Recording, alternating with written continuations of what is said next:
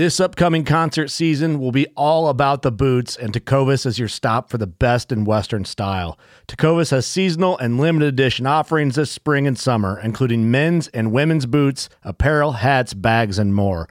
All Tecovas boots are made by hand in a time honored tradition with timeless styles that are always on trend. And Tecovas has first wear comfort with little to no break in period. It's hard to find this level of comfort paired with this level of style. Stop by your local Tecova store, have a complimentary drink or two, that's WCB style, and shop new styles. The smell of fresh leather and friendly staff are at your service. Many stores even have leather custom branding to make your boots truly personalized. And with regular live music and events, there's no in store experience like it. If you can't make it into a store, just visit tecovas.com. That's T E C O V A S.com. They offer free shipping on all boots, as well as free returns and exchanges, and ship right to your door. Go to tecovas.com and find your new favorite pair of boots today. Fishing like a local isn't just about catching fish. It's about connecting with the environment and the people who call it home. It's about hearing the stories and traditions that have been passed down for generations and sharing unforgettable moments with the people you meet along the way. Fishing like a local is having an experience that stays with you forever. And with Fishing Booker, you can experience it too, no matter where you are.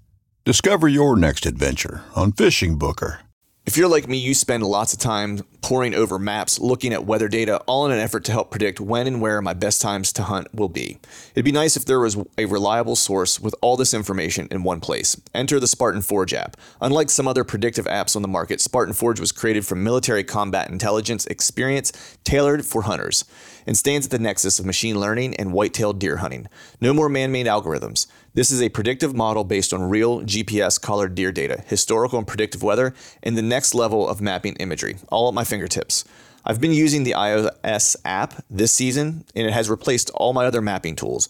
Visit SpartanForge.ai and sign up today, or head to your iOS or Android app store. Use the promo code TRUTH to save some money and download it today. Mobile hunters, if you're interested in upping your mobile game, then head to tethrdnation.com and check out their saddle gear. There are a few things you can actually buy that will help you become a better deer hunter or give you the freedom to hunt any tree or any situation.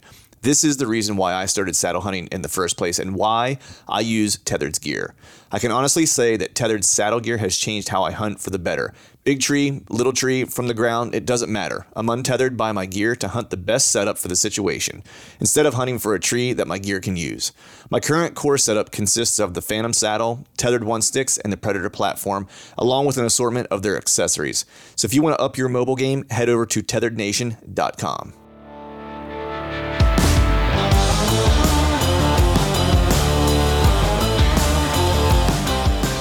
Welcome to the Truth from a Stand Deer Hunting Podcast brought to you by Spartan Forge. I'm your host, Clint Campbell, and you're listening to episode number 329.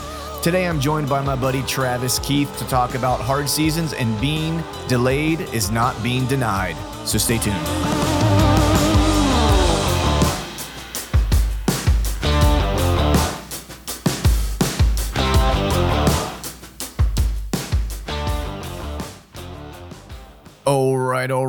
Right. What is up, everyone? Happy Wednesday to you. Hope you are doing well. Hope you are feeling fine. It is hard to believe that it is uh, that it's almost April. Um, I'm kind of like, where did the uh, the winter go? I feel like it's been nothing but freaking rain here in the eastern part of PA that is continuing to put a damper or dampening, I should say, no pun intended, uh, dampening my scouting efforts. And so we are yet again in another weekend um, of, of, of pouring rain and miserable weather that's going to keep me inside for the most part. So I'm going to try to make the best of it and try to get some work done. Probably do some gear maintenance. Uh, good time of year to just, especially the trail cameras, right? Because a lot of times you just kind of yank those out of the woods if, if you're not leaving them in year round and you just kind of toss them in a box. Or for me, I toss them in a cabinet in my basement, you know, my archery room. And uh and it it's one of those things you should probably do more often. I know Chad and the guys from Exodus will give me grief about it, but I don't clean them out as often as I should. And so I try to be mindful and, and when I get like a wet weekend or, you know, that I have some time that I can that's not allocated to something else already, I try to take all the batteries out of the battery trays, you know, clean it out, use a little canned air, you know, clean out, you know, the, uh, you know, inside like where all the, the menu buttons and stuff are, you know, spray out, you know, with some canned air, the, uh, the, the area that the batteries go into is just so everything's kind of clean and operational and ready for next year. If I haven't yet, kind of get everything off the SD cards, um, reformat all the SD cards. That way, when I do start putting them back in the timber, um, they are uh, ready to go, and I'm not spending time trying to reformat cards and, and stuff like that because that's just a pain in the ass. Um, so I think that's what's on my docket uh, right now. Just because you know, for me, I usually start putting cameras back out in the woods, you know, in April. Usually, whenever I'm out turkey hunting, you know, I'll carry some cameras with me if there's a spot I come across, or if there's an area that I know I want to hang a camera, or I'm hunting close, you know, turkeys where I've historically hung cameras that have been good. I'll just carry one or two with me and pop them out, and uh, and kind of try to kill two birds with uh, with one uh, with one stone. But uh, with that, not a whole lot from a, a, deer hunting perspective to report. Just a lot of jujitsu going on. So we're just going to go ahead and jump into uh, jump into today's show. Have my buddy uh, Travis Keith on. You guys might remember him. It's probably close to two years ago since I last, since I had him on last. That, that was the only time he was on. Uh, Travis is from Oklahoma. The way I learned or you know kind of became friends with Travis was actually through Eddie Claypool. Had Eddie on, and and Eddie you know uh, thinks highly of Travis and said, hey, you know it's a fellow you might want to consider having on if he would come on. And so had Travis on about two years ago. He and I have stayed in touch. You know this you know during this time, texting each other during hunting season and stuff like that. And he is just a killer. But beyond being a killer, like he is just one of those guys that you know everything he does is intentional and it's with the right uh, with the right reasons or the right purposes in mind. And that's kind of how he approaches his his hunting as well. And so it's really kind of interesting you know he, he's a tactician and a strategist when it comes to hunting. But for him there's a guide that's happening beyond the things that he's doing. He's just kind of putting the work in but there's you know his faith is really what's guiding him through his season and through you know everything that he that he does. And so the past two years, he's had some interest, not this past year so much, but an interesting challenge during the 2021 season um, that it really kind of seemed like things were kind of stacked against him. Um, but in true kind of Travis Keith fashion, uh, he ended up with some filled tags, and he tells that story. Um, and then this past year, you know, was a was was a grinder for him, and they were kind of really polar opposites from one year to the next, uh, just in in terms of how much time he was actually getting to spend in the timber and had to spend in the timber to actually try to get something done. And so he tells that story, and and then there's a portion of this uh, past season where he made a critical mistake um, and didn't listen to his gut, uh, listening to that little voice in your head that you should probably always listen to. Uh, he denied it access, if you will. Um, and it ended up burning him. And so he talks a little bit about that and the lessons that he learned um, from that. But the big takeaway for this episode and what we kind of talk a lot about is that being delayed in life, whether it's hunting or anything else, is not being denied. And so, with that, I'll go ahead and just jump into today's show. And as always, thank you all for listening. All right, folks, welcome back to another episode of the Truth from the Stand Deer Hunting Podcast. And today I have on my buddy. It's been a little while since he's been on, but I have the man on with two first names, Mr. Travis Keith. What's going on, buddy? Hey, how's it going, Clint? Good, Appreciate man. you having me on. Yeah, yeah. I'm glad. Uh, I'm glad you were willing to come back on. I didn't scare you off the first time. That's always a good sign. You know. yeah, definitely. Good time. Nice. I like to. I always like to introduce you as the man with two first names. I always just feel like people with two first names are interesting people. Yeah, yeah. I mean, you include the middle name. Sometimes I tell people like, I'm like, yeah, I've got three first names. You Yeah. know, it's like Travis Ryan Keith. You know, so that, that is three uh, first names, man. Like for sure. A, it has a has a ring to it. That's right. You should have been a. You should have been a country artist, dude. Like I think. yeah, cousin Toby. I tell everybody cousin Toby, and they're like, really? And I'm like, no, not really. Like, Uh, no. That's funny, man. Cousin, cousin Toby. Tell, tell cousin Yeah. Toby to break off a break off a ranch somewhere for some good private hunting. You know what I mean? No kidding. No kidding.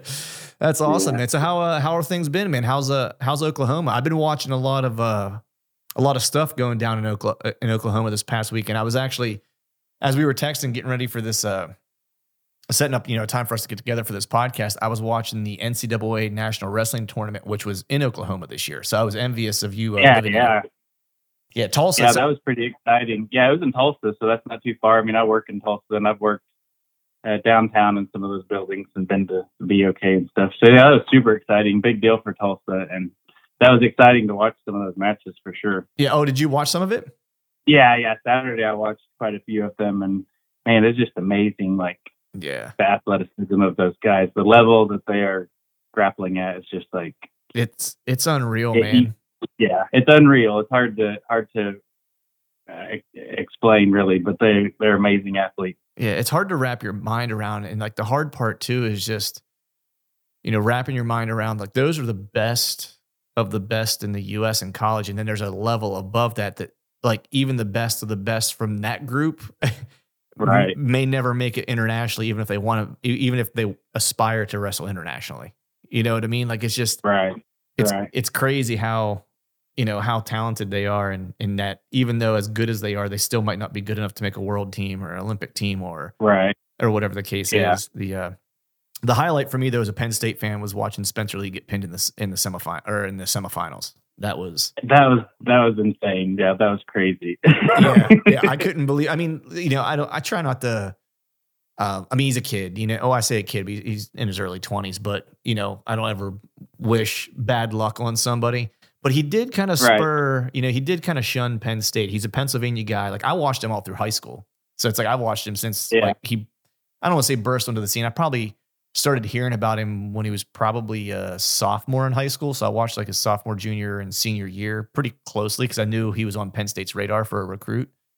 Um, right. and I had my fingers crossed that he was going to go to Penn State, and then he ended up going to, you know, the dark side to Iowa, you know, which is te- which yeah. is terrible, you know. And even still, I followed his career because I knew he was going to be really good. Um, you know, and it's just, I mean, I wasn't glad to see him lose because I don't want to wish like bad luck on you know some kid who's trying to achieve his goals Right. and his dreams and stuff. But it was an exciting Right. part of the tournament. I mean, it was probably the biggest upset in 40 years, I would say. You know, is what they were right. what they were yeah, saying. That and, and what and Daton Fix. I mean, yeah, I've watched. You know, he's an Oklahoma guy, Sand Springs, which is Yeah. local, and yeah, he's just like an amazing freak. You know, yeah. and uh, he Yeah. does a big upset. That was a huge upset because I was watching, of course, I was watching the split screen. So I was watching Roman Bravo Young on the other side, you know, in, in the semis. And I'm kind of watching over watching the Arujau match with Fix. And I was like, you got to be kidding me. I was like, Arujau's going to beat Fix. And, and like, Yeah. again, he's one of those guys, like, you know, I've watched interviews with him. I don't know a whole lot about Fix other than just what I've, what I've followed. And he just seems like a nice guy. Like, he's a hometown guy that stayed in Oklahoma Right. to wrestle at Oklahoma and, you know, does a lot, you know, he's a hero to a lot of kids that are around there and stuff like that. And I'm like, as good as he is, he's got like two world silver medals, like all, and he's just never won an NCAA title, which is just crazy. To think, Right.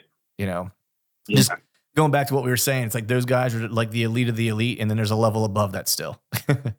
Yeah, and uh, it's amazing that that the level they compete at and the exchanges they're going through. It's just like yeah. I don't even know how they just did that. yeah, it makes my head spin. Like, you know, I I've been doing I've been doing jujitsu coming up on like a year now, and I wrestled all growing up and stuff like that. And I- Right, and I have a buddy at the jujitsu gym who wrestled in college, and that's who I watched. You know, the the finals with on Yeah. Saturday. We got together and watched, and uh just even rolling with him at, ju- at uh, during jujitsu training, and just you know, and he was a good wrestler, but like he was average, he would say for like college ranks or whatever yeah, um, and just rolling with him whenever he hits wrestling techniques and stuff like that. Cause he'll still hit wrestling techniques at work in jujitsu. It's just like, yeah, he's Oh, so, yeah. he's so quick at it. And it's so like, it happens like now, you know? And I'm like, I don't know what just happened, you know? And then to think like, you know, and, and to think still he's like 31. So he's past like his prime of wrestling, you know what I mean? And then even when he Yeah. was in his prime of wrestling, he was like, I was average, you know what I mean? I'm like, yeah, it's just a whole different level, man. But yeah, yeah. My my brother is like that. He was he was a good he was a good wrestler, and then he just he's been doing jujitsu for about two years now. oh, And nice. he's older than me, so he's like 48, uh, 49 maybe. Uh-huh. But we're about the same size. He's a little bit small. He's about 165, you know, but. Yep. And I mean, he walked in the, the jujitsu room just, you know, with wrestling skill and, and he was able to survive. And then slowly he's learning jujitsu and like, now he's becoming like, he's getting good. right. Yeah. Yeah. That's, and yeah. yeah, like it's, it's, he's, he'll be a pain for sure. yeah, yeah, yeah. but uh, it- but wrestlers like they just they can walk in and they can hang for a while. I mean, there's a difference between wrestling and jujitsu, but for like sure. you combine the two, get a good wrestler and let and make have him learn jujitsu, and you got a, a dangerous guy. yeah, yeah. It's uh, you know, the one thing that it definitely helps with is uh, like your pressure because people who have never grappled before, like the idea of pressuring somebody is kind of Yeah, foreign yeah. to them. And so, you know, even when I first started, you know, my wrestling, like it's funny because I didn't, I couldn't tell how they could tell right away. Like I would just start rolling with someone, and as soon as we would start rolling, you know, once we like the round ended or whatever, whatever they were like, "You wrestled, didn't you?" I'm like, "Yeah, Yeah. You know, and they can they can just tell by the way like you you hand fight, you grip fight, the pressure you apply, and stuff like that. And so I was always like, I'm not sure how. I'm like, I don't know how they can tell. I mean, yeah, I get pressure, like, I guess you know, but yeah. and uh until like I finally I don't know, I was maybe training like 6 months or something like that. And there was a younger guy who had just started. You know, I'm I'm 44, I'll soon be 45. And um you know, he might be 21, 22, something like that. He comes in and and uh, he's like, "Hey, you want to catch a round?" And I was like, "Yeah, sure." You know, and so we started rolling and as soon as we locked horns, I could tell he wrestled. And it's I was like, Yeah. I was like, oh man, some like 21 year old kid that has a wrestling background. He's like three years removed from wrestling in high school. This is gonna be rough. yeah. you know, Well, like there's just a, an attack and a, a forward pressure, like you said, like a go, go, go, not it's yeah, and that's not so much play it out and survive, and then you know, yeah, it's it, it's definitely that's one of the def, definite hallmarks is is wrestling. You know, that was probably the biggest thing you know I had to learn was um, you know, wrestling was always all gas no break. You know, and Yeah. jujitsu is like you pick you pick your moments when to throttle the gas, and then and it's all about efficiency of movement. You know what I mean? And so right, you got to kind of you know use technique and so you're not using strength so you're not tiring yourself out and and stuff like that because very early on you know you just get abused because you just you shoot your cardio like within the first like minute of a match and you're like and you look at this clock and you're like oh you got to be kidding me i got five minutes left. Yeah, you know what i mean? But uh it's funny though because not to you know to transition into into deer hunting it's like i just find a lot of parallels you know as far as you know how jujitsu kind of matches up with with hunting just in terms of you know like the the patience of it. And especially when you're early you know you do a lot of things out of uh, effort right and then as you kind of go in like your hunting journey it becomes more you know you make decisions out of efficiency like where you're like it's you work smarter and not harder you know what i mean where it's like yeah, you kind of yeah. you can I kind can totally see that. yeah, Yeah. where it's like you, you've done it so long, you start to see things and you see a map and you're like, okay, these are the three spots where it would be any good before we even walk into it. Where, you know, 10 years ago, you might have had to walk that whole piece to find those three spots with, it, you know, even if, even while looking at a map, you know what I mean? Yeah, yeah, But, uh, yeah. I could totally see that because the jujitsu, you learn a, a new level of patience and mhm. and perseverance. You know. patience, sure. perseverance, and, and when to, you know, when to mash the gas and, and when to, when to hang back. Cause I think, you know, a lot of times, you know, I know last, not this past season, but the season before, whenever I was, you know, out in your neck of the woods hunting, you know, in the plain states and stuff. Yeah, Yeah, I made a couple critical mistakes just being overly aggressive. You know what I mean? Where right. where and it was because I just had never hunted that type of terrain before. And so I kind of calibrated those things or recalibrated that this year and got much closer, had better encounters, still didn't seal the deal, but like the hunts were better and productive, you know, like more Yeah. productive, you know. Right. And it was just knowing when to be aggressive, knowing when to lay back and and and watch and like anything, Yeah. you, you only get that by doing it, you know. Right. But uh, so uh, how you uh, what what have you been up to in the in the uh, whitetail woods, man? You been out doing any shed hunting, any scouting lately? Um, I've been I've been walking a few times this winter. You know, I just kind of go looking for sheds and just kind of go on some walks and learn learn some habitat or walk through old habitat. Sometimes you know a new light bulb goes off or you get a new idea or see some things change and so you might see something differently. Or but I've been out a few times this winter and I, I take my dogs with me. They they go on my I just call them walkabouts. But Mhm. We'll go walk and I've I found one or two sheds and um Nice. you know, kind of maybe piece together a couple new ideas on the like. There's one this one piece of of property that I've walked, and I've walked it for like two or three winters now, but I've never like went and physically hunted it. But I've I've got all set up and ready mentally, and I it's like one of these days when I go hunt it, I'm gonna let I'll know it pretty well. right. but I haven't I haven't tried it yet. But like next year maybe I'll I'll give it a try. But it's like I go and I go walk out there because it's intriguing, and then and, but I haven't like physically set up a plan and and tried to hunt it yet. But Right. What's uh, it, what- got I was going to ask what's intriguing about the spot? um. I mean that is kind of it's just uh kind of big rolling open kind of brush oak type. It's it's it's it's pasture, but it's open. It's uh, brush kind of I call it Osage or or not Osage, but it's just like a brushy oak, and it's kind it it doesn't have any water access, so I'm not going to get to float anywhere. So it's back to walking a long ways and all that stuff. right. but uh, it's just kind of big, and there's like two access points, and you kind of gotta. It's like uphill from either side, and I think the sign that's there it shows me that hey, there's been big deer that live around here. Like, Hmm. you know, you can tell that from rubs and whatnot. right. And but when, once I've walked around, it's like, man, they've really got a good advantage. Of, you know, I think they live up here on top of these points, and then they go from it's like island, go from this island to Timber Island to that island, and and then they can they they kind of got the drop. So I think it would be quite a challenge to get out there and hunt one. But I think once you got up got up there and kind of got amongst them, and you know had the right day during the rut, etc.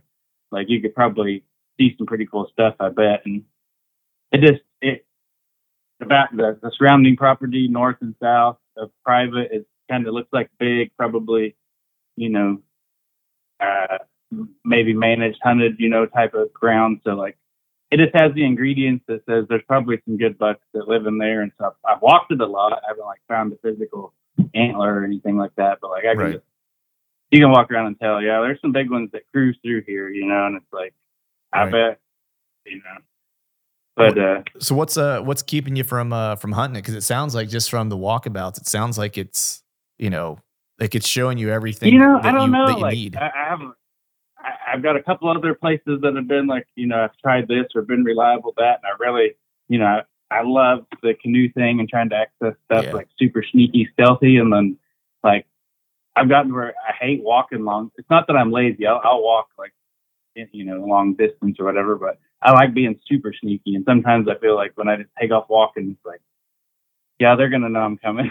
yeah, I, I totally get that. Like, I I do prefer using water access too. Like not just. I mean, I, I love the sne- not the sneaky aspect of it. water. If I had like the perfect foot access, this is just like it's uphill and it's long ways in the dark both ways, and like it's they're just gonna know. You're just gonna have to get up, you could bump a few and get up there amongst them, I guess. And Right. uh, but it'll probably be long days, and you'll see a a, a couple deer all day long, probably. You know, like one early and one late or something. Right. I just haven't haven't haven't you know I hunted close to there. I was camped by there, and I hunted you know I hunted some places right around, but I haven't physically went went up on that one spot yet. But Right. Right. that deer I killed the late season, we'll talk about it in a minute. It was not too far from that place. Oh, really? Yeah. Yeah. There- there's always a couple places every year that I never that I never get to that I find, and I'm like, oh man, this would be a great spot. Yeah, well, I mean, like, you can get a ton of ideas, and then like it comes to season, like say 14 days, two weeks off or whatever, like. That's right. the wind only blows us so many directions in, in two weeks. And like, if you're going to be here or there or there or there, then you didn't even make it to, you know, Oh, the yeah. other spots you had in mind, you know? yeah, yeah. I would say I would say in a given year, you know, I'm I make it to less than I probably only make it to like a third of the spots. Actually, hunt like a third of the spots that I have kind of outlined in a given season. Yeah. If that, I I would say some seasons it's even less, and and some of that is yeah. work schedule, weather, wind related, you know, and if I know there's a decent deer in that area or not, you know, because if I don't think there's a good one in there, whether it, it's trail camera or whether it's sign or whatever the case is, then I just don't spend time there. You know, it's like Right. something has to tell me that I should be there. Um, now, sometimes I will find a brand new place and I may not know a whole lot about, and I might have a bad wind for some of my prime areas, and I'm like, eh, I'm not going to go in there yet. It seems I'm probably like two weeks too early before that spot really is is peak time to hunt that spot. And so, Yeah. even if it's not a great wind for the new spot, I might just go hunt it anyway to see what the wind does there. You know what I mean? To make sure Right. it's like, yeah, so when I get an east wind, I know it's going to blow east. Or hey, in the morning when the thermals rise and you get an east wind, if it's not seven mile per hour or better, like you know, the thermals are really going to affect the, my my wind direction in that spot. Or just so I kind of start to get a little bit of intel about it. So that way, when I do have a good deer that I know is in that area, that the first time I'm hunting it isn't when I'm still trying to figure out what the wind and like you know my access Yeah, and all that stuff. You know. So do you? How much do you do that, or or most of your hunts pretty well dialed and strategic? Um, I mean, like a a lot of my, you know, in the past few years, it's like I feel pretty safe. Like if it's like I'm gonna go, you know, float in here and access it like this, the wind needs to be like that, and it's kind of like a no brainer. Like, you know, the wind needs to be out the east. It's blowing back across the creek, and the deer are gonna walk, you know, north and south or something. Right. But um, that's you know, and I and I've heard it from other people, you know, and I I may try to get the wind too far, like in my favor, like where it's like totally in my favor. And a lot of times when the wind is, you know, like say if it was uh, that that same tree where I'm saying it needs to be east, I, I realized that uh, I can actually sit there when it's out south because that bank sticks out just enough that like the wind will blow right up the edge of the bank, and that kind of gives that the deer like that gives him ninety percent favor, you know, and me like ten percent, and right. and you know they feel safer traveling like that, you know, rather than when it's just totally against their nose. So Yeah. uh, I think that plays a key into it a little bit. But For sure. For sure. So when Yeah. do you have like a I'm always late to the game, man. Like that's I- feel like every year I'm behind the eight ball. And, and some of it's weather related Yeah. because the one north the one piece in the north I, I like to Big Woods piece I've been scouting and, and trying to hunt the past two years. It just it stays under snow, you know, longer and and so it just takes me longer to get up there. But right, when do you like to have all your is there like a date you like to have all your scouting done by or you or do you just kind of do it all you know all winter spring summer long or do you do you have like a cutoff point where you're like i like to have everything done by like april 1st or by the time turkey season comes in or whatever the case is? I mean, I mean, if preferably, I just like to, to go do all my walking in the winter. I mean, April, uh, January, February, March, and when you know turkey season comes here, like I'm really interested in trying to kill those things. and so I'll get out there and just like you know, if I I'm I'm I'm normally not in any places that I'm deer hunting when I'm turkey hunting, so that doesn't do me any good. oh really Um, okay I, I haven't been. Uh, so we'll go to like Missouri or something and go to some other places and go. And what's funny is I got a, a place up in Missouri that I need to go deer hunting. Like I can go turkey hunt it, but I've never went up there to deer hunt it, and so uh, I need to take advantage of that probably. yeah. But uh, and and so I, I, I like to do all my walking in the winter, um, mainly, and get off some new ideas and old ideas, and and go walking and go look at Google Earth, and go walking and go look at Google Earth some more, and try to come up with, you know, just just a new idea really that I think oh I think that'll work, or nobody's probably thought of that yet, maybe, right. And- how and hope and hope that next year because like you can make all the plans in the world, and then Yeah. like it's amazing how quick they can all blow up like in two days once everybody shows up, you know, and it's like, oh well, what do I do now? yeah. Ain't, ain't that the truth man? That seems like almost i don't know it, it seems like that's almost every season for me at, at Yeah, least you so- know? That's the bummer of a part is like you can really do some good scouting and find some good stuff and make some excellent plans, but there's that uncontrolled variable of what happens once everybody shows up.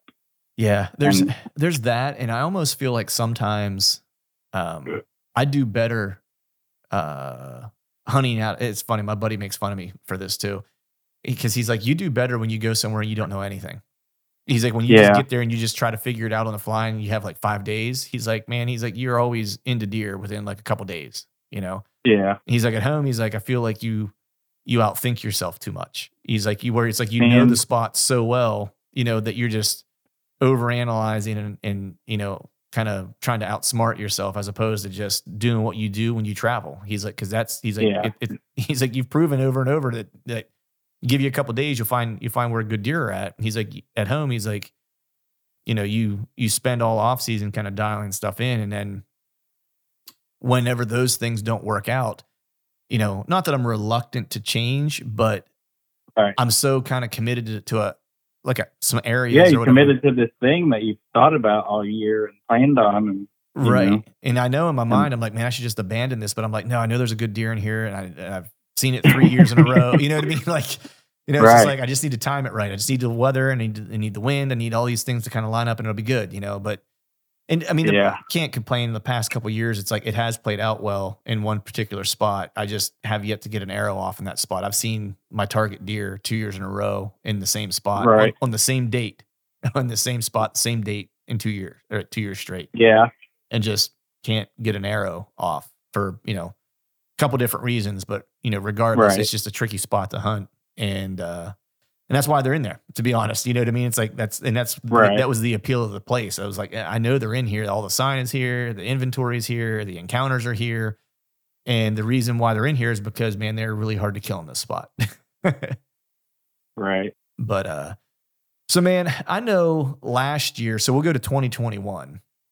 You know, Yeah. uh, I got. I think it was right after I got back from Kansas, or maybe I was just leaving Kansas, or or something like that, and I got a text from you, and uh, and it was just it was a little bit, you know, uh, you had a little bit of a different season. I get, I, I guess you you would uh, you would say there were some things that came up, you know, um, that you needed to take care of and needed to be present for, and things just kind of worked out, you know, where you were at, you know, at the right place almost at the at the wrong time, if right you place will. at the right time. Yeah, right place at the Yeah. right time for a situation that you know would prefer not to kind of uh, un- unfold, but but did. And uh, yeah, definitely. and then it was crazy because like you know you kind of sent me a text saying, "Hey, this you know, hey, this is how my seasons went. Hope you're doing well. You know, how's Kansas? You're just you're just kind of you're, you're just checking in, you know." Yeah, yeah. And uh, and uh, I was like, "Oh, you know," you told me what kind of happened. I was like, "Oh man, that stinks," you know. And you know, well, that certainly stinks. And then you know the part that you know you may not get much more hunting in and stuff like that. I was like, "That's a real bummer." But at least you were you know, where you needed to be. And then, sure enough, lo and behold, you know, I get a text not too uh, not too long after that where uh, you uh, you you started filling some tags in, in very short order. Yeah.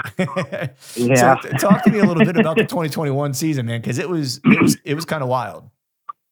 Yeah, for sure. So, I mean, um, coming into you know 2021, uh, I'd have to think back to 2020. I'd killed a a good deer or two in 2020, so I'm, I'm always looking forward to deer season and was ready and prepared. And I felt uh, pretty prepared that year. I'd had you know stuff in good order and was was looking forward to.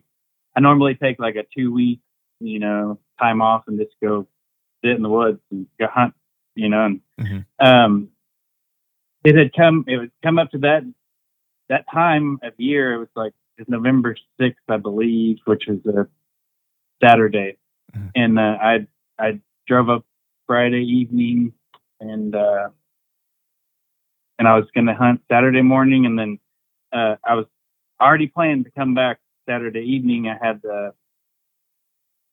I had a girlfriend at the time and uh it was her birthday so i was coming back to take her out to dinner and be a good be- be a good guy and do all that stuff. Right. And, um, which normally, like, I don't. I just go and you know. But I came back, and so I was I was coming back. Actually, I just got back to town, and I was like on the way to, you know, get some flowers and stuff like that. But uh, and then my my daughter had called, and and uh. I'll have to tell a little bit of a backstory after this, I guess. But uh, she called me and she was like, "Hey, Dad," she's like, um, I'll probably get upset. Right. but she's like, "Hey, I broke my leg again."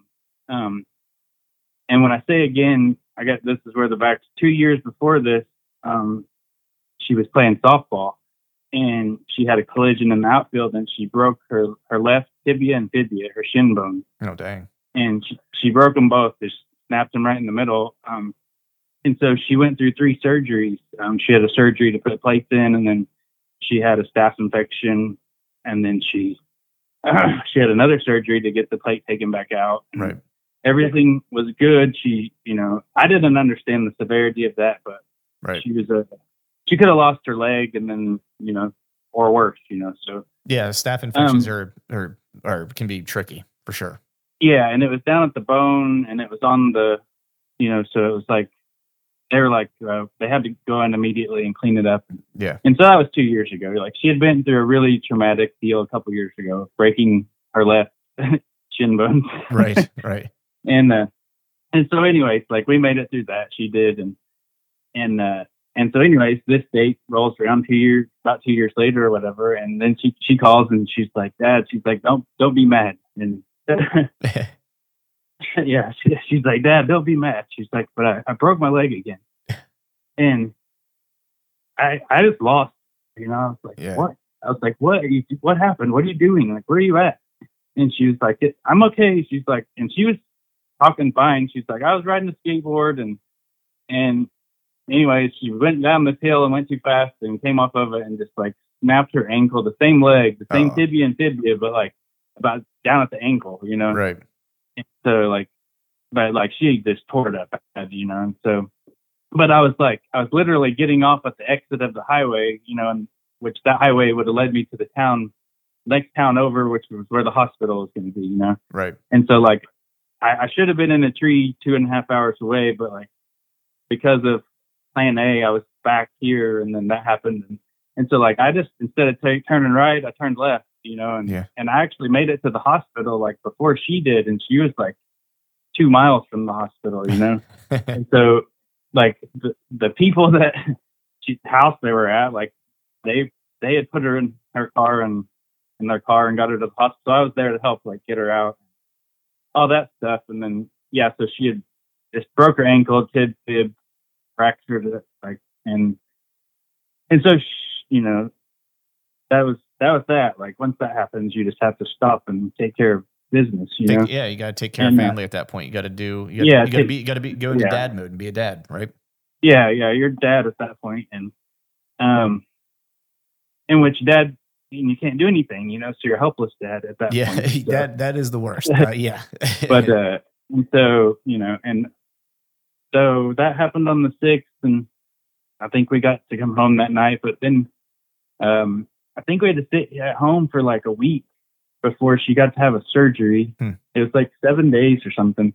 And so you know, we just sit here. I just you know help take care of her like like you do somebody that's hurt. Yep. Um, and you know, all my stuff was still up there, my camper, all my stuff and all that. And my, my brother was out hunting. So I was getting to, you know, live that through him and a couple other buddies that were just out and about. And, um, I don't know, eight or 10 days into it, I, I got enough time where I could go get, get my, my camper and break camp back down. And I brought it back home or whatever.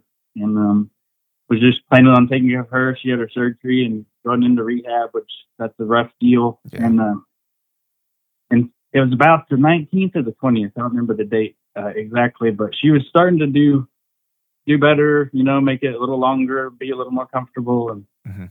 and so I'd asked my mom. I was like, "Hey, do you think you could come over and and sit with her for like uh, half a day? You know, maybe I could go out for the evening or something."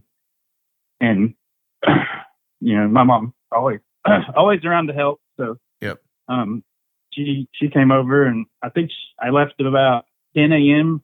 and you know, it's about an hour drive and a unload and you know paddle, and so I was in the tree by like noon.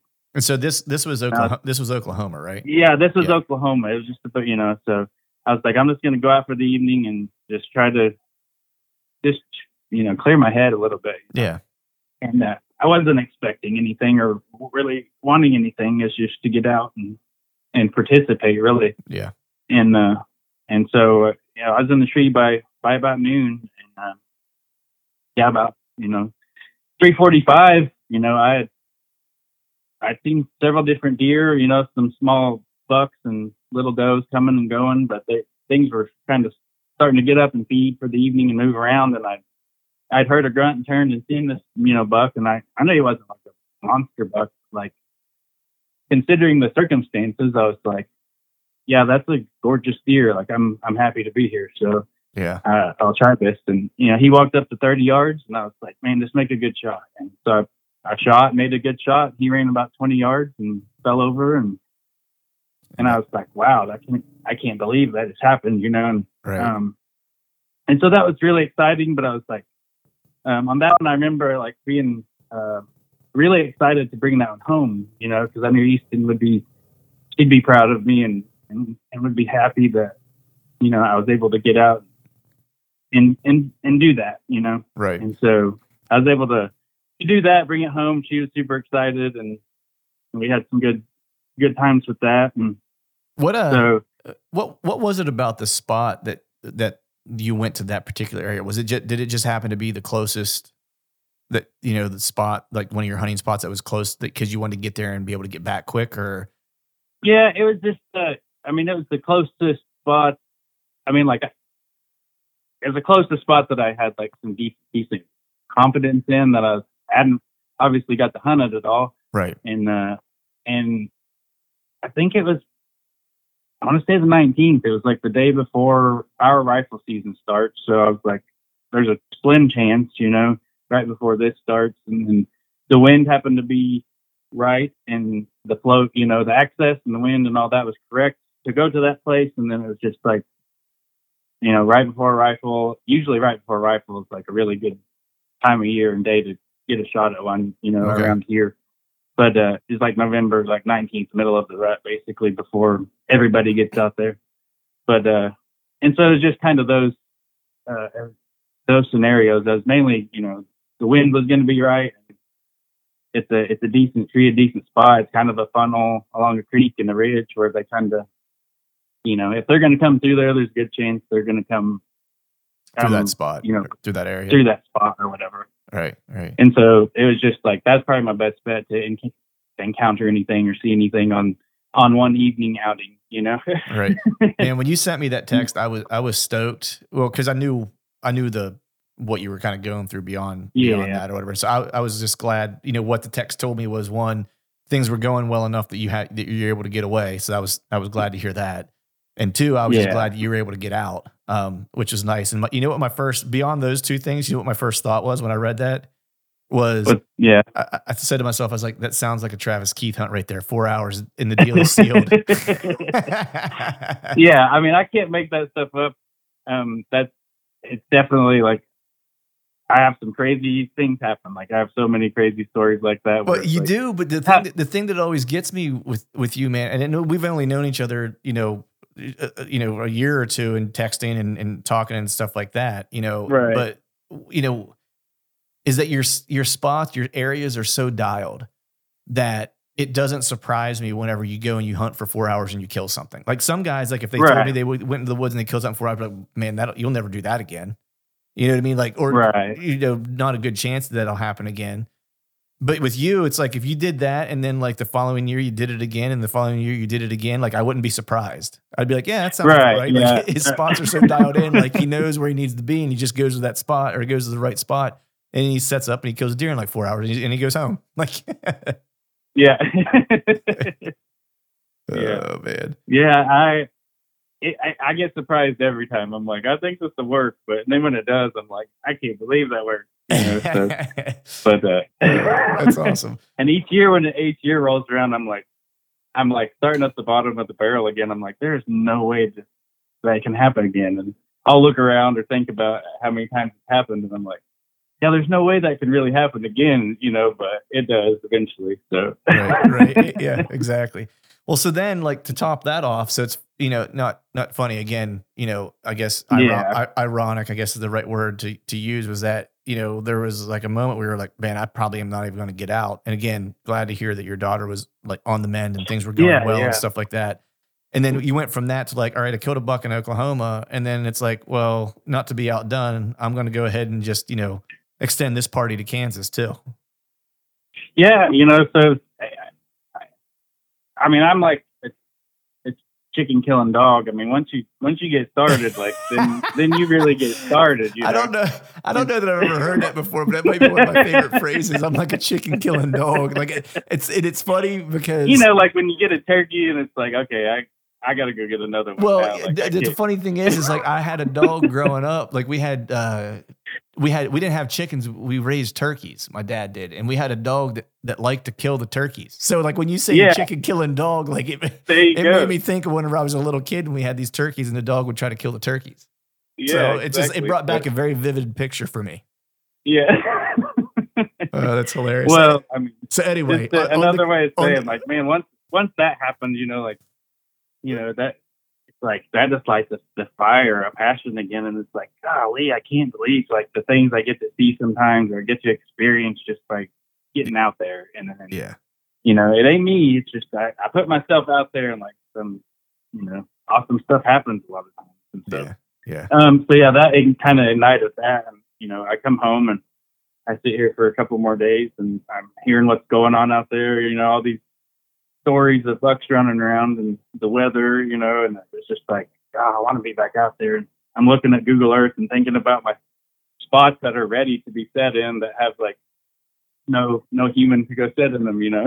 right. Right. and uh, Easton was doing was doing good, and um, you know, I I'd actually, you know, I had a Kansas tag in my pocket, and I, you know, told my mom, I'm like, well, maybe I can try to go up there for like uh, a day, like go up and maybe you can stay the night, and I can get up early and drive up there, and then like do like a, you know, hang my stand and hunt in it, and then come back. And she's like, yeah, I can do that.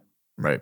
And uh, I'd, I'd looked at this one spot, which I hadn't I hadn't physically hunted it. It was a spot that me and my dog Bubba had walked um, that previous January. I have a cool picture. I think it was January 17th or something, Mhm. which we had walked a new spot in the winter, and I found a good rut along the creek, and I was like, okay, yep, nice buck lives here, and I I can put it in here and float that way, and wind needs to be like this, and I'll come back next November, you know. And Yeah. so that's basically what I'd done. I'd been back one, you know, like in September, and kind of re, and got familiar with how to get in and out in the tree and that stuff. And uh, and so I had so after September, I hadn't been back since then. And so it was like, and while I'm sitting here at home, you know, with Easton, I I was looking at Google Earth and I was looking and I'm like, man, which day can I go hunt? And I was like, okay, no, November 23rd was the day I got to go. And I was looking and I was like, it's supposed to be kind of a south wind. And this is that scenario I mentioned earlier because I, you know, no brainer was it was just an east wind. The creek is kind of running north southish and an east wind's going to blow it back across the, the creek and I can sit there and nothing will smell me. But uh, on that day, the wind was going to be like southerly, you know, and Right. but it's kind of an oxbow there. And I, I was looking on Google Earth and I was like, well, I'm kind of out on the edge of that. I was like, that's going to blow it right up the edge of the bank, kind of, and I might get away with that. And it's going to be worth risking it on November 23rd, this late, you know, going into late rut. Like, they're going to be moving if they're moving, and I'm going to be there. I only get one chance anyway, so I might as well go give it a try Right. and uh, and so that's what I did. She stayed the night, and I got up early and and drove up there and got myself put in and had got settled in the tree. You know, about a little before daylight, probably about daylight, I guess, gray. You know, and, um, I think it was about. I sat there till like eleven. I'd seen a, a couple other two small bucks and maybe a doe or something, and then uh, it was about uh, eleven, I believe, and uh, those two two small bucks had found a a doe and they had like started harassing her, like seriously chasing her like bad, you know, causing some commotion through the woods. Right. And they had come blazing by and come blazing back through there and was just really making a lot of noise. And and I was like, I'm gonna rattle one. So I was like, because I don't think a big buck is gonna like go for this, you know. Right. Right. Yeah. and so I kind of just rattled lightly a little bit, and and from from the downwind direction, which my wind was kind of just going up the bank, I heard heard something coming, and I caught a glimpse, and I was like, oh, that's a good deer, and he was coming to check out what all that noise was, and then whose whose antlers, you know, clashed. Right. Right. and uh, he comes sneaking in that little meadow with the cedars and and I had to kind of crouch down and make a hole and make a shot and and make it all happen real quick and I I wasn't even sure what he was when he walked up. I could tell he was broken and I thought he was I thought he was like an eight or something, but I could tell something was broken on him and then but he walked up and I got a shot off and he took off um just like uh, the deer like the year before. He took off about 50 yards and then he stopped and he stood there and he flickered his tail and then eventually they walk off Hmm. slowly and calmly and i was like i shot that deer in the liver you know because i i have plenty of experience doing that Right. and I know, right? I we was like, that we was talked about liver. that. Uh, we talked about that on the Yeah. last episode. Yeah. yeah and and so i was like i think that was liver and so i didn't i didn't even get down for one hour i just sat up there for one hour and then i got down and it's like they're maybe 25 yards over to the arrow and uh and the this habitat was like it's an oxbow it's real thick like cedary and so like you can bend down on your knees and like you can see long ways, you know, like Right. Yeah. Yeah. I know exactly what like- you're talking about. they they had an advantage, like seriously, if they were in there or laying down in there or something. And so, like, I got down out of the tree and then I just kind of like I crawled over to my arrow. I didn't even walk over there Hmm. because like they had such a visual advantage if he was around there. And so I crawled over to it and I looked at it. It was like covered dark red blood. I saw drip, drip, drip, drip, and I'm like, "Yep, that's liver." I was like, "I need to wait longer." And so I I go back to the the canoe and then I just go float around for like another hour. I go paddle up the creek and stress out down there for a little while and paddle back and kind of stress out down here for a little while. Right. just just walking, You your- know, and- just paddling your stress around is all. yeah, just uh, getting it out and then in and and you know back of my mind I'm like I got a you know a daughter that's at home that's laying there with a broken leg and it's like I don't need to get into like a, a seriously like all day you know adventure but Right. um so anyway so i was like I, I need to i need to give them time because my experiences have shown a liver shot deer can live a long time and you leave them alone they might uh, go lay down and get sick enough to die or where they can't move you know nearly as good but Right. so i only i was only able to wait about two hours i would normally probably wait a lot longer than that Right. but I go back in and I, I just start crawling. I go back to the arrow and I never even I never stood up once. I just crawled from drop to drop. And then I would look and glass and look and I I'd crawl to the next drop and you know, kind of look under the, the it's like a canopy under the cedars, you know. Yeah. But you're like two, three feet tall, so canopy. And I'd crawl, crawl and I could tell he's just steady steady bleeding and then kind of meandering a little bit and I'd probably made it about 150 yards and I caught a glimpse of something moving up through there and got to looking and it was him. And he was laying there, you know, next to the cedar tree and he was panting and he was still alive, but he was, you know, he was sick. Mm-hmm. And I just, it was so thick in there, there was nothing I could really do. So I just kind of sat back and waited and it took about 30 more minutes and he eventually expired on his own.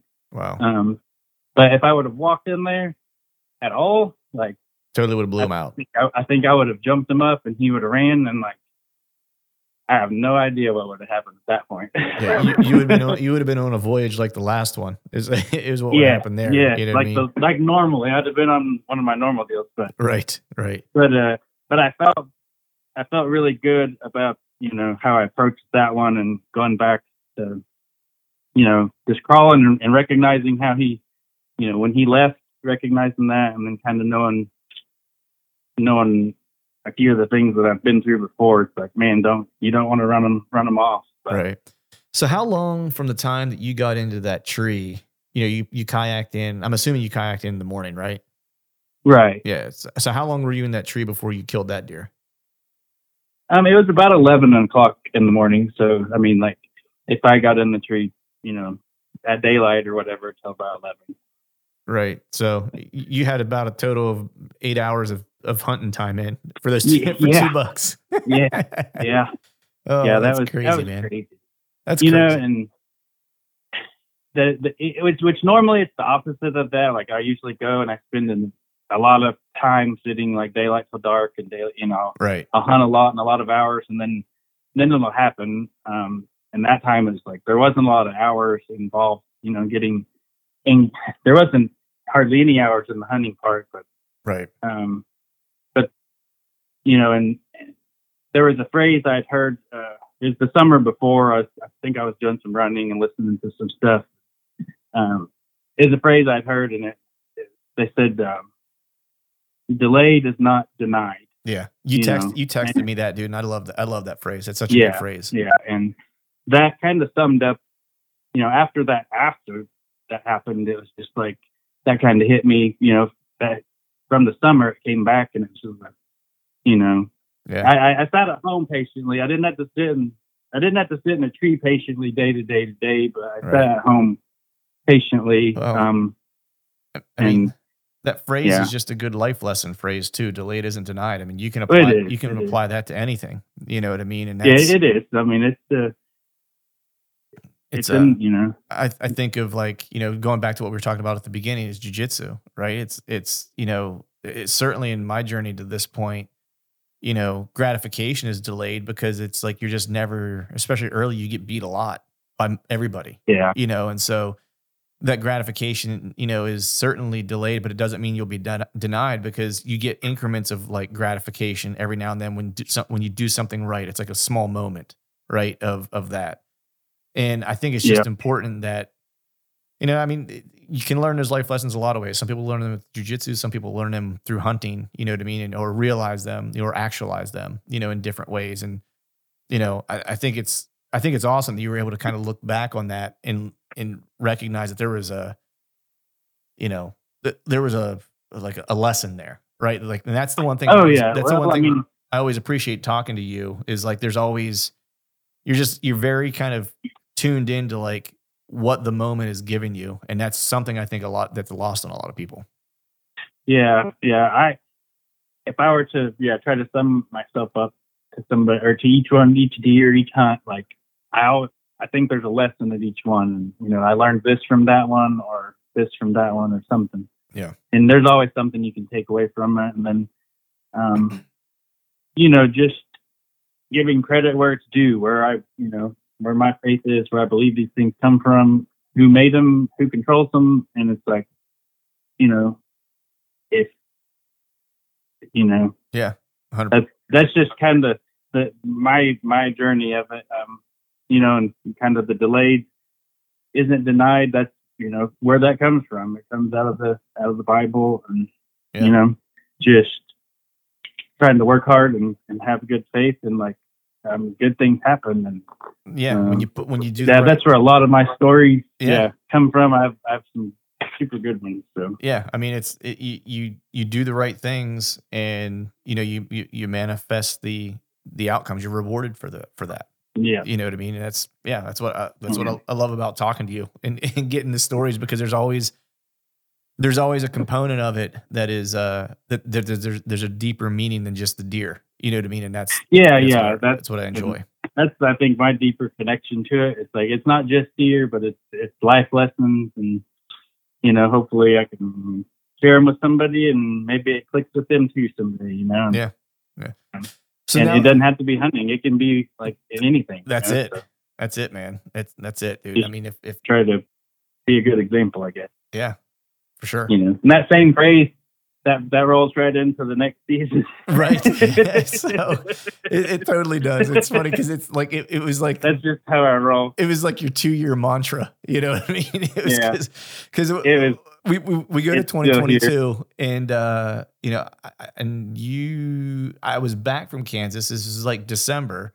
You end up killing a good buck in late December. I want to get to uh, well. Let me ask you this because you ended up having a, a killer encounter in Oklahoma. Which one happened first? I'm assuming the Oklahoma. encounter. Oklahoma. Okay. Yeah, yeah. But I want to end on that one. So let's talk about the let's talk about that Kansas hunt because this was the Kansas one. So yeah because again you it was late December, delayed isn't denied. You know what I mean? It Yeah. was like you know you're you're pushing your chips toward you know toward the end. You're like riding right into to, to late season to to get it done on this deer. So how did that whole Yeah. how did that whole thing play out? You know,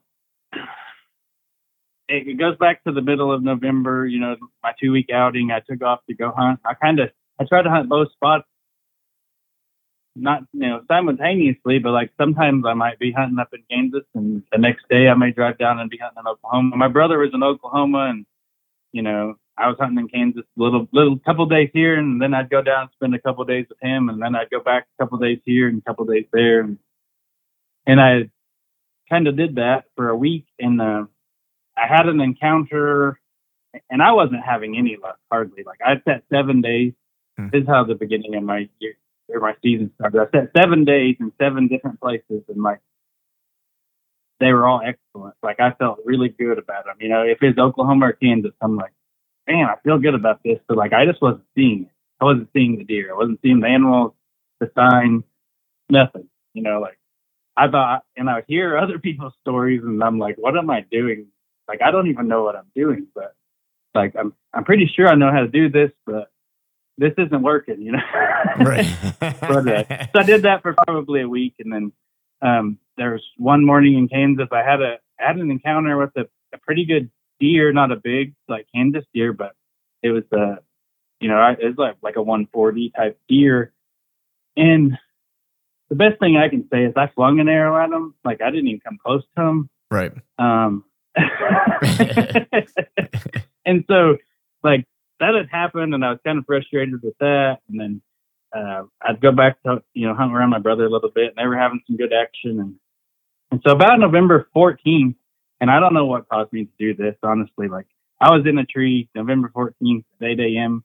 in Kansas in a good spot and I felt good about it. The weather was good. I mean, I'd, I'd missed this deer like a few days before, but like I didn't spook him off. I didn't even scare him like that bad. So, and I, I don't know, like I've beaten myself up mentally. Like I, I, I'm my own worst critic. And so I'm hmm usually at odds with myself. Am I doing this right? Or have I done something wrong? Like, why isn't this working? You know, and Right. and I sat there and I thought, well, I was like, that shot you had, I was like, that was your chance. You know, I talked myself into it. I was like, that was, that was your chance right there. Like, you just need to go, you know, go, go down to Oklahoma and hunt with your brother and have a good time. And, you know, like, if you get to come back, fine. If you don't, fine. Like, you had your chance. Like, Yeah. I will be a terrible critic, terribly hard on myself. I do the know? same thing. If I screw something And up, it's like I get into the tank where I'm like, that was probably the only time I'm going to have an opportunity. This, you know what I mean? Yeah, you and I mean, I'll make myself pay for it too. Like I'll be like, you, you did this. Like here's where you got to do this now. It's like you, you know. So, and so I sat there and I was just kind of, I, I guess, unhappy about the whole deal. And I, like, like I said, middle of this perfect morning day, and I'm like, you know what? You just need to get the heck out of this state and don't come back if you can't do any better than that, you know. And so I did. Like I literally, I climbed down, I grabbed my crap, and I went and hooked onto my my camper, and I took off, and I just went down to Oklahoma, and I was like, all right, you know, bro, I was like, I'm I'm down here to hunt with you guys, you know, for now. So, um, I did that. I just kind of moved camp over to Oklahoma, which I got to hunt that the next that evening, which it was like a weird snow came in, which like it doesn't do that much here. So I got to Hmm.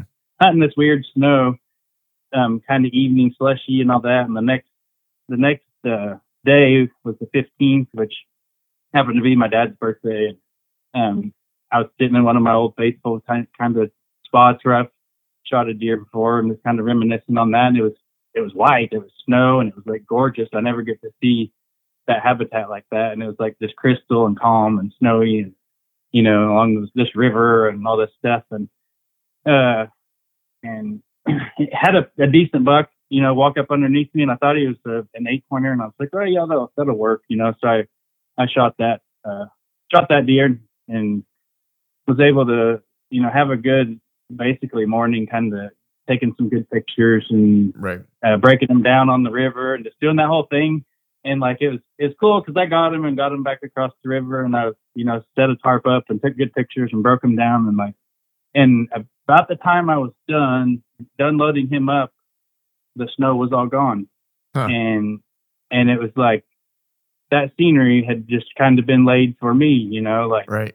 and I had showed up and I felt like I kind of listened, you know, to my my conscience, my spirit, you know, and it was like you need to just go do go go do something else, you know. Yeah. And the next morning, like I had this really pretty encounter, and it was like it wasn't the biggest antlered buck, but it was like I made a good shot on him, and it was the scenery though. It was just beautiful, and then like at the exact time I was done, like I remember I picked the meat up and picked his head up and got it in the truck, and I looked back across, and what was white was all brown again, and it all looked it was completely different, and like Hmm. nobody else got to see it but me that day That's cool. you know, and it was it, that was that was really cool, and it was like I said, my dad's birthday yeah. and stuff like that. But um, and so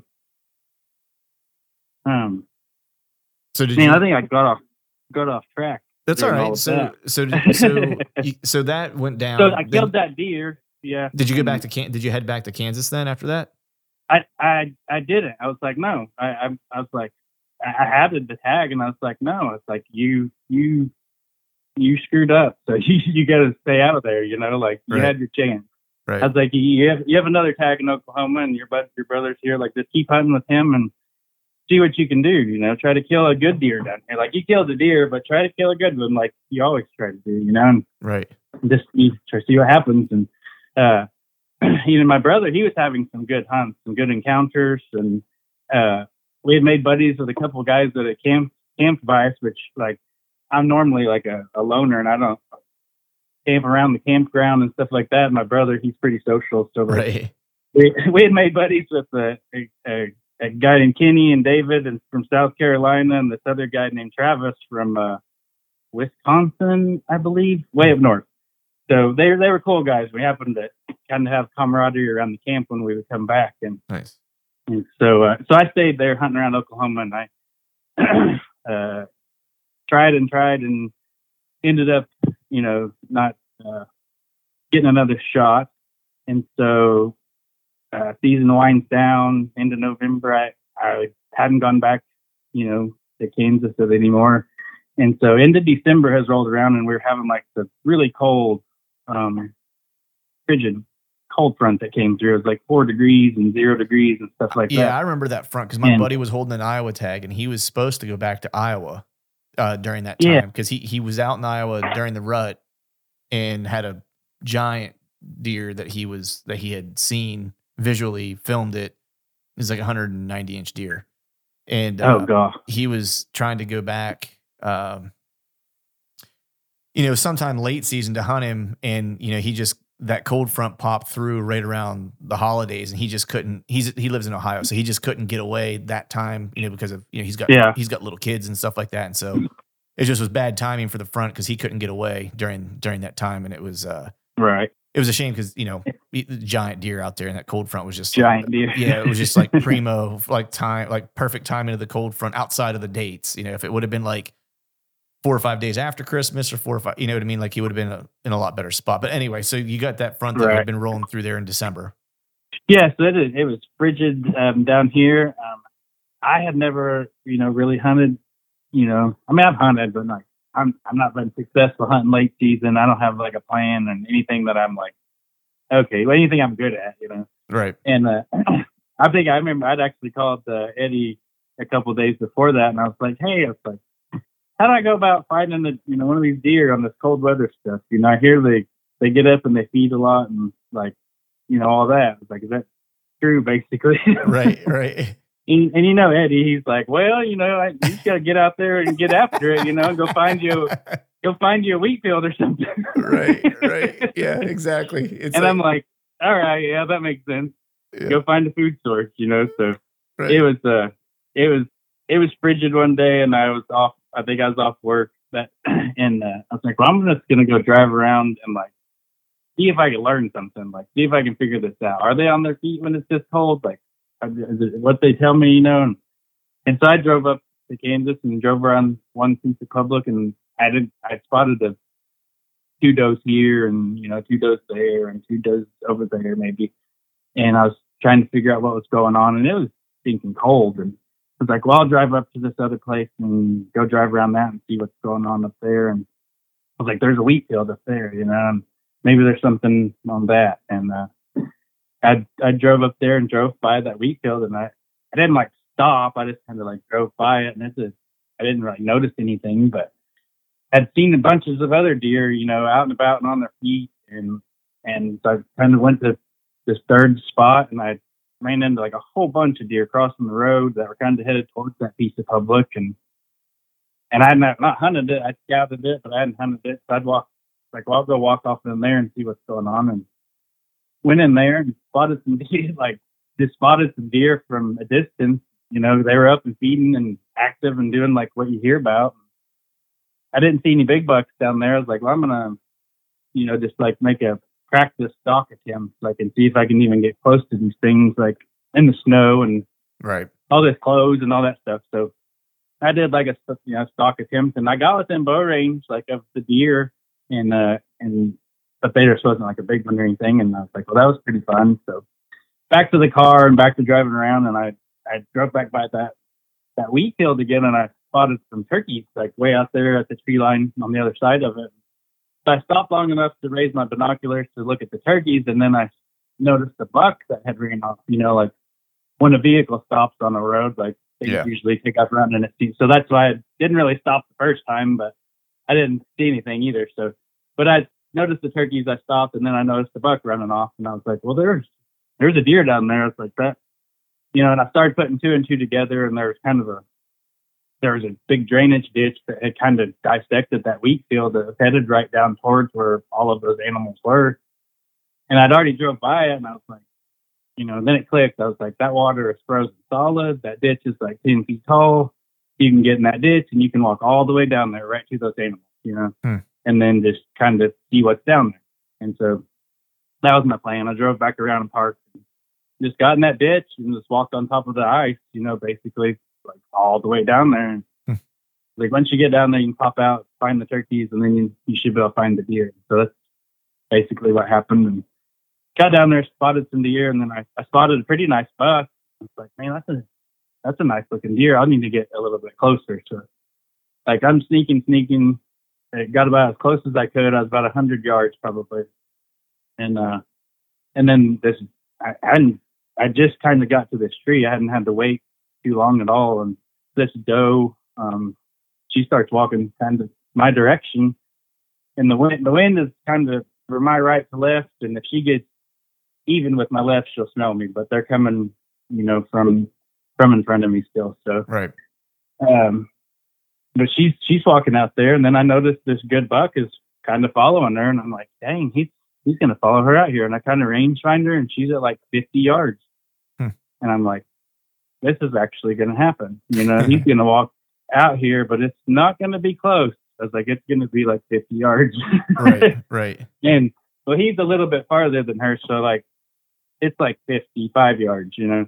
And I shoot when I practice in my yard. I shoot 50. Like I have a 50 yard pin. That's my farthest pin. Mhm. But I'll I, I shoot in my yard a lot, 50, and I can hit it pretty good. And but all those clothes and all that stressful situation is totally different. Shooting Oh, at a totally. deer is not like Yep. shooting. It's not like shooting in the yard. Yep. So Totally. but I was I was knelt down, you know, next to this tree, and I'm like, okay, he's like 50, 53. I'm gonna give it 55 or so. I'm gonna hold my 50 high, and and so like I'm I'm I get drawn back, and she nails me. She sees me draw back, and she's just staring at me, and he he had his head down and wasn't noticing me, and I kind of aim, and then he steps, and he's like straight away, and then like he kind like I'm at full draw for way too long. and it just felt weird and my my quiver was hitting the tree and I'm like, man, this just doesn't feel right. Um, and I remember thinking in my head, like, you do this and like you can drive nails in your yard. Like you shoot this shot all the time, all summer. And so he got broadside and I just kind of held good form and pulled good and I was, you know, I was like, man, God, was like, guide this arrow. And I just let it let it fly. And I heard I heard a whack. He turned to run and I kind of saw that the arrow, you know, fly kind of. It looked it was an optical illusion. It looked like the arrow hit him and and bounced straight back out. Like when you hit a target and you hit a soft spot and it bounces out. right. Like, That's what my eyes saw. But it was it was the arrow passing through him. It was the arrow leaving on the other side. It was just slowed down a lot, you know. Right. And so, anyways, but I I shoot and I hear it whack and I see the arrow. What I think like pokes in and bounces out. And I was like, and he he wheels and runs off and I hear something crash, you know, off in the wo- woods. He makes it up the field to the corner of the woods and I hear something crash over there. But but I see other deer leave and I see a good buck leave and I'm like, well, he he crashed and then got back up and you know there'll be some sign over there. I can start over there. Right. And so I was like, but I'm just going to sit here a little bit and let everything calm down. And uh, so I sat there like five or 10 minutes trying to calm myself down. and uh, I look over there in that corner and I see like a something moving and I see a buck, you know, like it's a, it's a, not him, it's a different one. And it's a bigger one. Like it was considerably bigger. Like it's a nice buck Right. and he's standing in that corner. He walks over there and he stands, and he he steps out into the field, like the corner of the field, like as like say you you were to this look my direction. Like it was like he walked out there and just stared, and he was like, "Why did you do that?" Right. You know, like, and he was just a big, majestic, wide, like eleven point buck Dang. and And then he turned back around and he went back to the corner and he stood there for like 15 minutes. And then he slowly started, he slowly was working his way off. And, and, and so once he started working his way off, I started kind of, I eased my way down there and kind of bumped him and he went on. And, uh, so I walk out there to get my arrow. And I, I find my arrow and it was kind of covered in blood and there was some good, you know, blood spray on the snow and stuff. And I was like, well, that looks good. Like, that looks like I wiped them out, you know? And Right. I was like, well, I'll walk over to that corner and start from there because I'm pretty sure I saw him leave, you know. But I walk over to that corner and man, that deer had piled up. Like he had ran for about three seconds and just piled up dead. Like I double lunged him, Wow. you know. And and afterwards, like what had happened is like that was, you know, I don't know if that was his dad. I'm, a, but Right. that other buck, that other buck knew him, you know, and right. I just, I just killed him and like he walked up I mean he walked out there and was just like I know you're there like I can't I don't know where you're at but like why you know Right. I, there was a why did you do that you know or something I just had a, a different feeling about that situation because then he went and stood with them and that's not the first time I've experienced that not that exact story but like um Yeah, I've one seen time you know I've seen that before too. Like I've I've killed like I've not seen it. I've personally not seen it with a buck, but I've seen it where I've killed like a doe and there were other does Yeah. with it, and that like the doe falls and then the other does kind of hang around her. Oh You know yeah, what I mean? yeah. Like- there was a, a time, long time ago, when I was in Colorado with with Claypool, and he'd killed a really big uh, mule deer up at Timberline, and I was up there hiking around with them, helping, trying to find the elk or whatever. And he had shot this deer, and we come back and and went over there to to, to find it. And when we come around the corner from from finding that there was this button buck fawn standing there, just staring at him, you know. And it's like, you know what that is, like. Right. That was sad. that was sad. but uh, but well, but similar scenario. No, you know, that that big majestic deer kind of come up and was like, you know, he went and stood over over that dead buck for like ten or fifteen minutes, and I, you know, right. said his goodbyes, I guess, you Yeah. know. But The uh, at least But, with uh, this one though, you didn't have a no liver shot and no long track Oh, tilt, I so that was so that was so I know was it was good. a good. It was a yeah, it was an amazing. Yeah, the arrow flew flew perfect and hit right where it needed, and and he was like, yeah, only alive about three more seconds, and so yeah, that was like, I was super stoked at that point. I- Right. Yeah, that's that's how I wasn't. that's how you want to draw that up. there with- yeah, I wasn't going up there with intentions of drawing my bow back and really shooting at something, you know. Right. And like, like I, I, uh, I drove my little. I have a Toyota Yaris, like Mhm. a little black Toyota Yaris, Uh-huh. and uh, that's I drive back and forth to work for mileage and stuff like that. I mean, I have a truck. Yep. But that day I was like, I'll save some gas because I'm just going to be driving around, you know, like. I was like, oh, so I killed this deer, and I'm like, I don't have anything to deal with this. Like, I was like, how I'm gonna have to put him in my back of my car, like my little hatchback you sent yard. me a picture of that. Yeah, I saw. and Uh. so I, I didn't have anything to do. I was like, I just got to drag him out and get him home. And so like that was that was it. I mean, I, but I was happy to do it. I mean, like yeah. Yeah. Yeah, I mean, that you should you should have strapped him to the hood, man. You know that's how they do it here in Pennsylvania. They make it a hood ornament. yeah, that was awesome. Yeah. But yeah, he fit in there good and made a good picture. So yeah. I was like, It's I was awesome. super super excited. So let's transition here now to the Oklahoma hunt because that one we were talking about just like a little bit before, before, and you were just you were saying that you know it was one of those hunts that um, you learned a lot on, right? So I'm just curious what, and I know just from the times that we've talked, like, and it's interesting you shot that buck on the ground in Kansas because I know you you typically prefer to be in a tree. I think we talked about that before. You know, just like you know you'll ground hunt if if the, if it calls for it, but you do like to be in a stand if you can and, and stuff like that. And I know I've talked to Yeah. Eddie about that too. And you know, Eddie's kind of the same way. It's like if he can be in a stand, he prefers it. Um, Right. Right. and so, you know, it's cool that that Kansas buck was on, on the ground. And then you had this Oklahoma situation Yeah. played out like as a spot and stock that you were like, you know, you, you learned a ton from that one. So what, what, uh, what happened with that Oklahoma hunt? Ah, okay. So um, I was there's probably I shot that like that seven pointer on the fifteenth. I think I basically went back. The wind was still out of the west. I went back and sat in the same tree the next day, I believe, because I really didn't mess anything up. And so I felt pretty good about going back. Anyways, I only had one west wind stand anyway, so that's where I go, and that's what spend my time from daylight till dark. That's pretty much how I ruled that one out. Right. But uh, and so I went back to see if there was any better deer, you know, a good deer that would come back. And so I I sat there from daylight till I think it's I don't remember what time it was around 1 p.m. I think, and uh, I don't rattle much, but I just I just rattled a little bit, and uh, and then I did. I looked over this little berm and I saw a good buck, and he's like 35 yards or so, and he's limping off.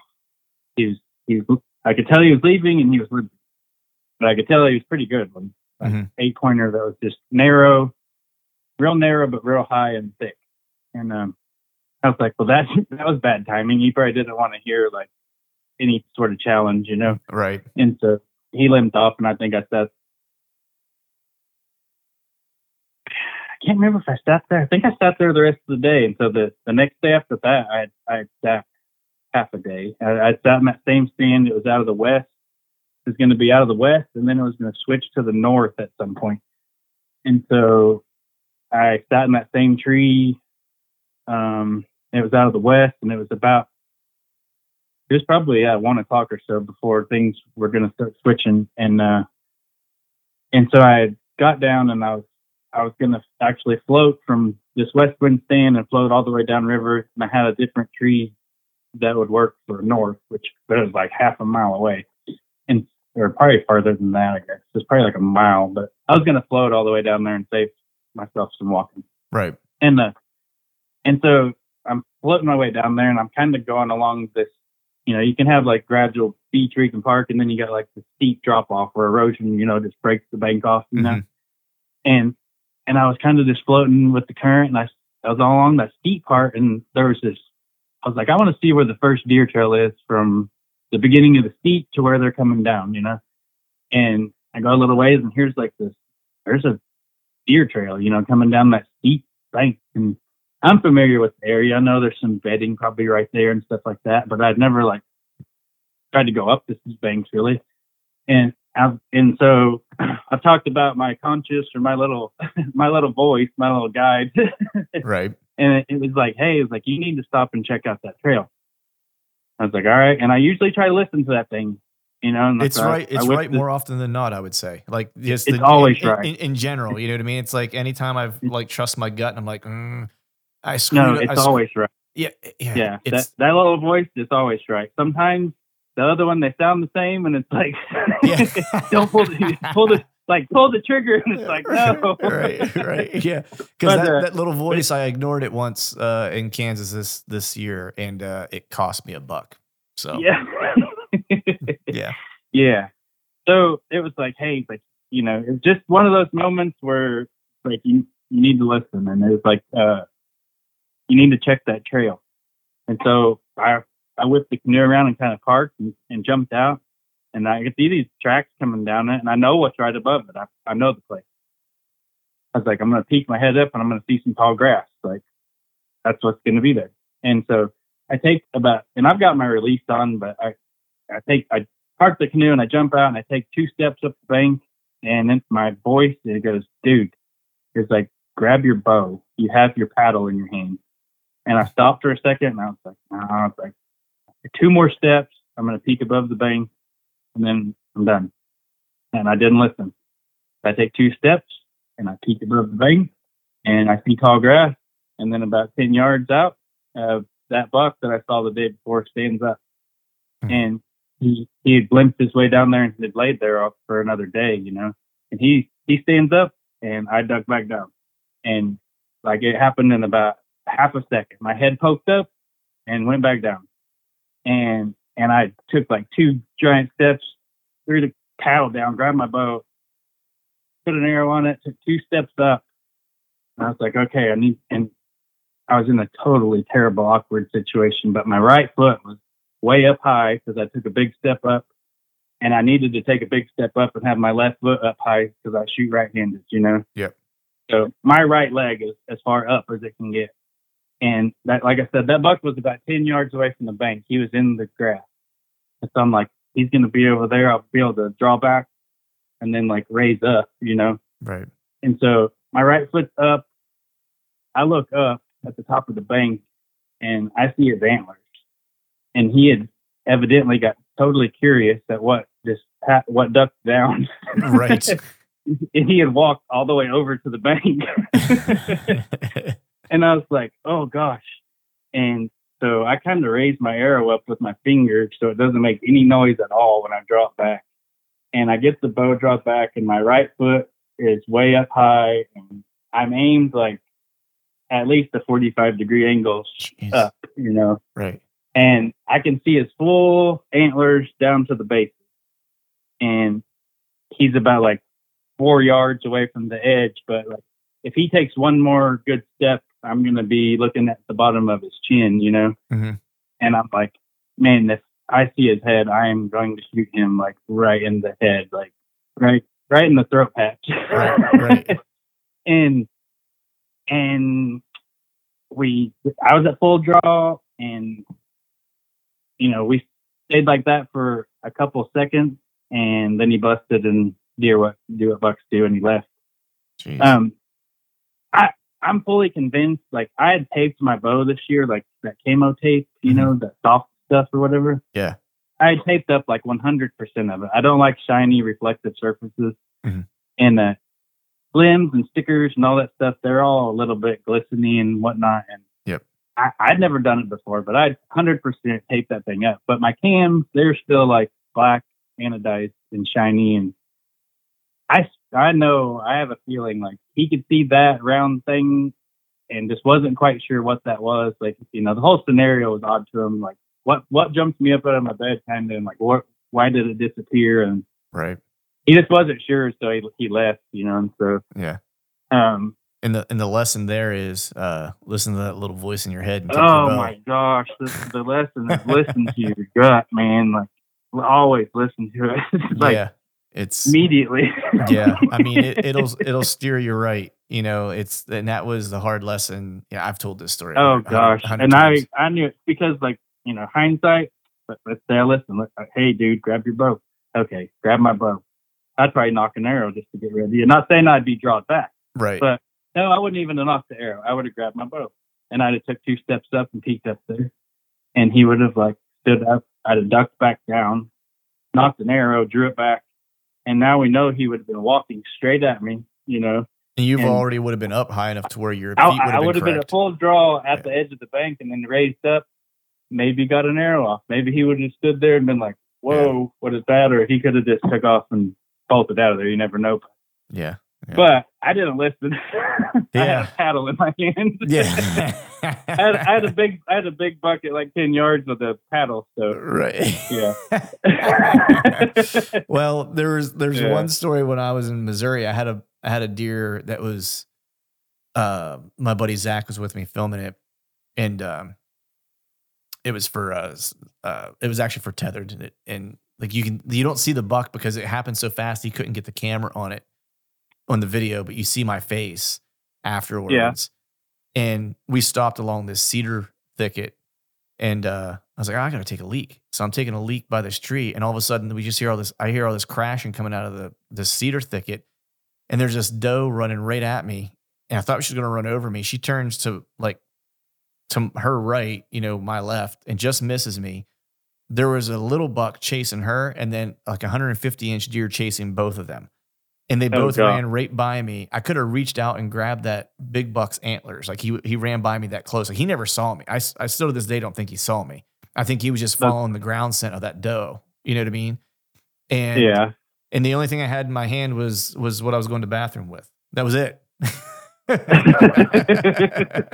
you know what I mean? Like I was like that was Uh. like one of the weirdest encounters I've ever had in my life. You know what I mean? Was was that? Yeah. But uh well cool man. Well, buddy, I, I uh I've taken up about you know an hour and a half of your time here. I want to be sensitive to your time and uh, let you get on with your evening. But I always do appreciate you coming on, man. I always enjoy the stories. I always enjoy the lessons learned and how you approach things and how thoughtful uh, thoughtful you are, you know, about when you're spending your time in the timber and just being aware of um, what it's given you. Um, it's always it's always a pleasure talking to you, and, and I'm glad your little girl's doing good, man. Yeah, I appreciate everything, and she's she's she's doing good. So we're Awesome. we're back at it. Awesome, man. Well, uh, let people know. Are you so? Are you on social and, and stuff anymore? Is there any, any Uh, any place people could follow along on any of your hunts or anything like that? Not really. Not really. Well, again, we'll, we'll just you, you got to tune in here every every every every so Yeah, often to get I'm the bad about that stuff. to get the so- stories. But yeah, But well, you'll have to check in and and keep everybody updated. that's right, buddy. Awesome. Well, I appreciate you coming on, dude. You have yourself a good evening, and uh, I'll talk to you soon. All right, take care. All right, folks, that is a wrap for today's show. I'd like to thank all of you for listening. And if you haven't yet, please head over to iTunes and leave us a five star rating. And be sure to subscribe to the podcast. And hell, while you're at it, head over to YouTube and give us a sub there as well. I'd be super appreciative if you do those couple things for me. Before I shut this thing down, I need to give a big shout out to our partners who continue to help us make this podcast possible Spartan Forge, Tethrd, Exodus Outdoor Gear, and Genesee Beer. And until next time, we'll see y'all.